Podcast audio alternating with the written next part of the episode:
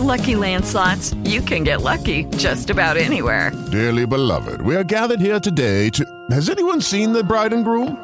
Sorry, sorry, we're here. We were getting lucky in the limo and we lost track of time. No, Lucky Land Casino, with cash prizes that add up quicker than a guest registry. In that case, I pronounce you lucky. Play for free at LuckyLandSlots.com. Daily bonuses are waiting. No purchase necessary. Void where prohibited by law. 18 plus. Terms and conditions apply. See website for details. Welcome everybody. This is TCRS, the Coach Rogol Show. It is Seminole Softball Monday. I'll tell you what, a couple names we have not really talked about on Seminole Softball Monday. Dierko, Harris, and Rosario. We'll talk about them and much, much more upcoming here on TCRS. Taking you inside the locker room, into the coaching offices, and onto the field. Lace up the cleats, grab the glove, pick up the bat, and get ready to play because it's time for Seminole Softball Monday on the Coach Rogol Show. And now, here are Jared Rogol and the head coach of FSU Softball, Lonni Alameda.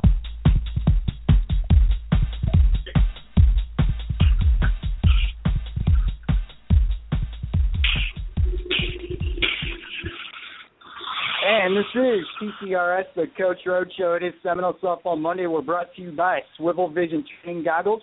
Check them out at www.swivelvision.com and Softball Spirit Magazine. Check it out at softballspirit.us. Coach, good to have you here. I know you guys are on the road getting ready for a game here in a few hours. Um, so let's go through this. Want to obviously break down the sweep against Georgia Tech this past week. Um, game one, a two to one win in eight. Uh, few quick hit notes here on that. Um, you know, the first hit for the Noles coming in the sixth inning uh, via a single by Victoria East. Seventh inning, uh, and I want to talk about these two situations. As everybody knows, softball is a situational game. So I want to uh, let everybody know about these two situations here in the seventh and eighth, and then have you comment on the other side. Um, Kossoff walks to lead off, eventually moves to second on a sac bunt, then goes to third on a single, which puts runners on the corners before a wild pitch ties the game at one. And in the eighth inning, Powers walks to lead off.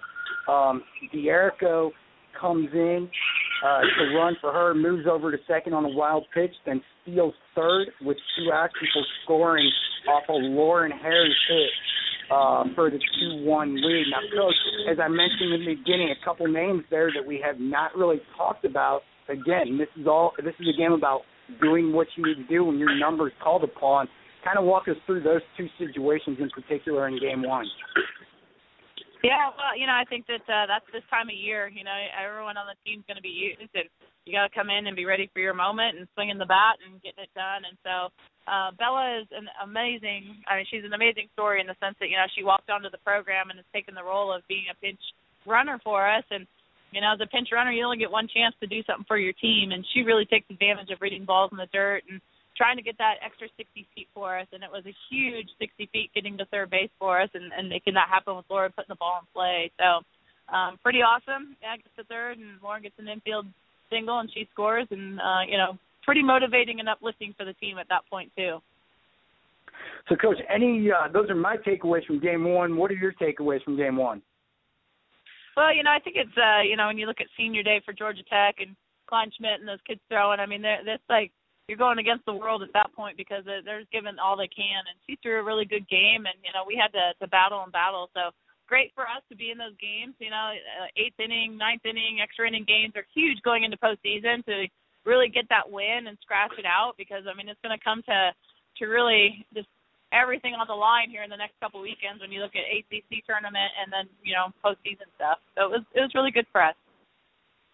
So game two three to two win there. Um, O'Brien starts off high, um, hits her 50th round tripper um, off of first pitch to her.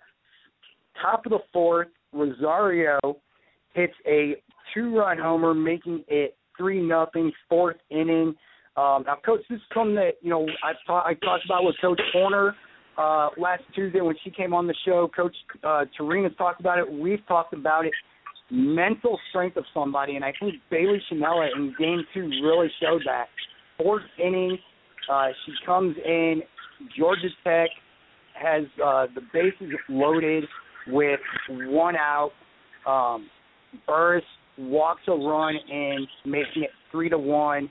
Chanella then comes in, walks the first batter, makes it three to two, then pulls out a strikeout and a pop out, and finishes the game with one hit, uh, one walk, one K in one and two thirds innings. So, your thoughts, your takeaways from Game Two there, and especially on the mental uh, strength of Bailey Chanella in Game Two. Yeah. Well, you know, I think that uh, all year we've been spot pitching her here and there just for those moments. Uh, you kind of got to, you know, they have a little shorter field, so sometimes with uh, Jessica Burroughs and, and her power, you know, she's, we got to mix in some off-speed stuff, and so her her opportunity to come in and really get some pop-ups and strikeouts with that changeup and um, the combination of her rise ball was really huge for us. And you know, I, I think uh, finding that strike zone when you come in and bases loaded is mental toughness, and we practice that a lot. And throw the pitches out there. You don't get any warm pitches. Go battle with bases loaded, and that's probably the biggest pressure situation you can be in. And she was pretty relaxed, and she attacked that hitter and, and got the walk, but then she got us out of it. And you know that's a big situation. So it was really cool, and senior year for her too. You know, so she's really laying it out there, and um, you know she she had a good weekend for us. And then, Coach, one of the other uh, notes on the defensive side of things in Game Two, the sixth and seventh, you have some huge defensive plays go ahead and talk about those. Yeah, well, you know, I think it's something that uh, we practice a ton, and and we joke about it, goat or hero. You know, we always at practice, are you going to be the goat or are you going to be the hero? And I, I think the moral of my story is, you know, if the camera is going to go on both people, if you're in those big moments and the winning runs on base and they're throwing it, they hit a base into the outfield, and it's the center fielder throwing it to the plate. So either the goat's going to be the center fielder who missed the throw, or the hero of throwing them out, you know. And it's kind of cool that Morgan Klaevemann got tested twice with them trying to score some runs, and she threw them out twice at the plate. And Macy Cheatham, you know, it's the center fielder and the catcher at that moment. I'm throwing it, you pick it, you tag her out, and it was really cool that that came up twice this weekend because it, we always talk about in the outfield, go to hero, go to hero, be willing to put it on the line and and give it your best. And uh so you know we kind of joked about it a little bit at the end of the game. You know we practiced that, we're excited about that. And, um so really cool for a freshman, you know, Morgan and, and Macy, our catcher, just outstanding. Just the ball and jumped right on top of the runner, and then we walk away with the win. Awesome. So, coach, and then again, uh, well, first of all, after after Saturday, after game one and game two, uh, the the team clinches its third straight ACC regular season title, and you know this program is now I mean, in, incredible tradition and you know consistency and and battling, like you said from the very beginning, from the very first show. Every program down there is battling to be top five, top ten. Just looking back long term, even before you were there at FSU, what do you most attribute the long term continued success of the softball program to down there? Yeah, well, you know, I mean, since Coach Graf took over the program, I mean, there's been a lot of changes in the softball world and the softball culture. You know, and I think um, Coach Graf was, you know, in the beginning when the Southeastern Conference wasn't really around, then the SEC came in, and um, you know, the the whole Southeast, you know, just got better. Then Michigan goes off and wins a, a national championship. So now it's from coast to coast, top to bottom. Everyone can play. Kids can play in any state. You're recruiting across the country, and so the dynamics have changed. But you know, she'd always been the top of the ACC, and you know, when she retired and and I got the opportunity to take over the program, it was our chance to to get back to the top, and that's just one of our goals. So not only to be you know last team standing and win a national championship is there, and and that's something that we're driven by, but it's process, process, process, and you got to break down the season as you look at it. And if you can go out and challenge your program to be regular season champions, I mean the tournament is outstanding. Go win the tournament, that's outstanding. But if you win regular season that means you're winning every series. That means that you're putting yourself in a position to be successful and smart and making adjustments. So the process of that is going to make you strong when you get into postseason. And we just keep, pro- you know, harping the process, the process. Be smarter on make adjustments game two. Be better on how we're pitching to people and be in good defensive positions. So now that learning edge goes into postseason, and you should be able to jump into a very pressurized situation of this is the weekend and we've got to win it, but yet we have all this built up of study and trust and family and you know get after it of these 56 games. So to me, the regular season and this coaching staff, the regular season is a huge mark of a very challenged, um, you know, warrior worthy program, and we're really excited about how these young kids have come in and, and finished out this season so far. And so after this weekend was concluded, the program is now 40 wins in the season for the 28th time in program history has not lost a conference series since 2012 and has recorded a record of 22 0 3 and 17 sweeps in the last 25 AC series or ACC series. So definitely right along the lines of what you were just talking about, Coach. But we got one more game. Game three, an eight to one win there. It, it seems, you know, like we've been talking about it all season long. I really hate to talk early in the regular season about you know, the most whatever this player is. But Jessica Warren has to be, at this point, able to be called the most consistent batter on the Florida State team and possibly the most consistent batter in the ACC, going three for three with two home runs. Uh, Coach, one thing you said after game two was that you really wanted to see what the adjustments would be like that your players would make from game two to game three. What adjustments were you looking for in between game two and game three? Well, you know, I think Jessica Warren was, you know, she gets kind of caught up in little things as most freshmen do, and uh, you know, I, I think that she had to go out and make some uh, fundamental adjustments. So I know she got with Coach Wilson and Coach Snyder, and they went in the cages that morning and they worked on some footwork stuff. And sometimes it's as simple as that you know, as simple as you, you just change some fundamental mechanical stuff and you're back on board, you know. But um she's she is just a student of the game. Uh she listens her and Maddie on the left side have been outstanding and she just wants to be the best for her team. And sometimes you get that success as a freshman and you can lose sight of that. And I've just been so impressed with her ability to be I want to be this for the team. I want to be this for the team. I got to do this for the team. And that can bring on a whole nother stress level to you when you're not performing.